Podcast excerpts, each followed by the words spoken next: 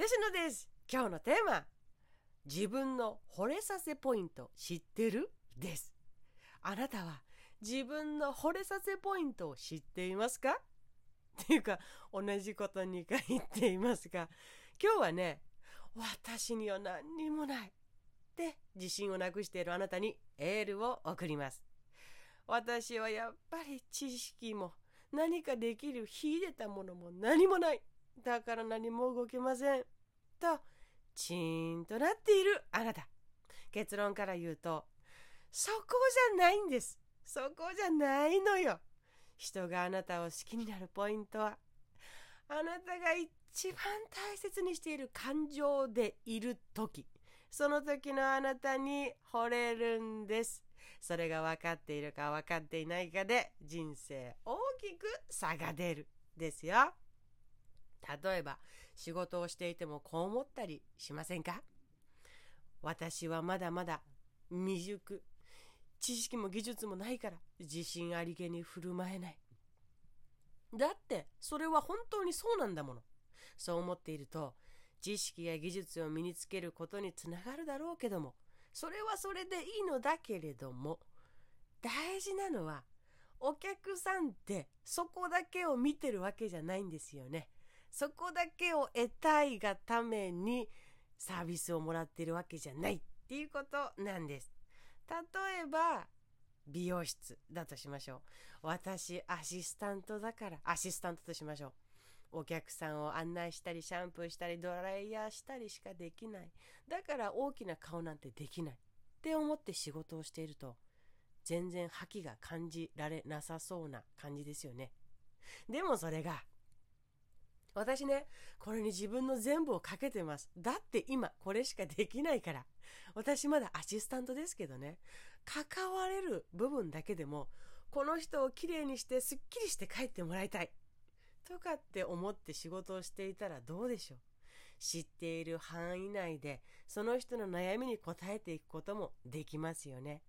すると、なんだかよくわかんないけど、この人好きだわってお客さんってなるんですよ。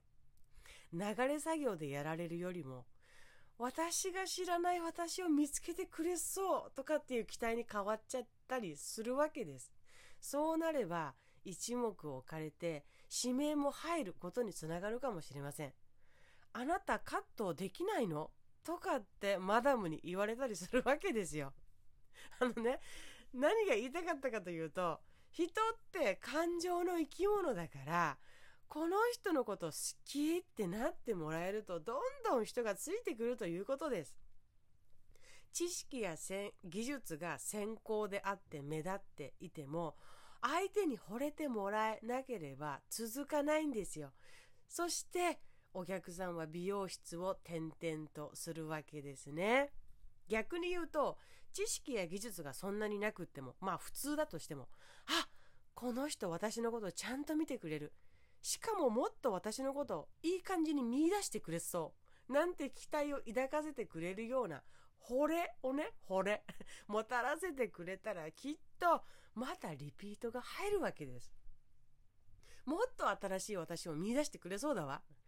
というのはお仕事の専門性も絡んでくるでしょうけれども、今日一番伝えたかったゴールとしてはあなたが一番大事に大切にしている価値観がありますよね。それを感じているあなたでいる時人はあなたに惚れます。間違いありません。あなたらしいとはそういうことなんです。あなたそのものなんですね。一番大切にしたい感情とは。それでいられているあなたってあなたそのものなんです。あなたはそれで人を惚れさせる人だし、それで人を巻き込んでいくべき人なんですよということです。ですのでね、極論何にも今持ってなかったとしても落ち込む必要はありません。あなたの中に惚れさせポイントは必ずあるからです。それを知るヒントはね、あなたが一一番一番欲しくて欲しくて欲しい大事にしている価値観は何でしょう？です。そこであなたは生きているだけでいい。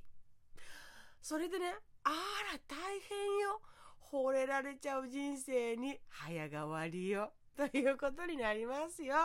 でした。ではまた。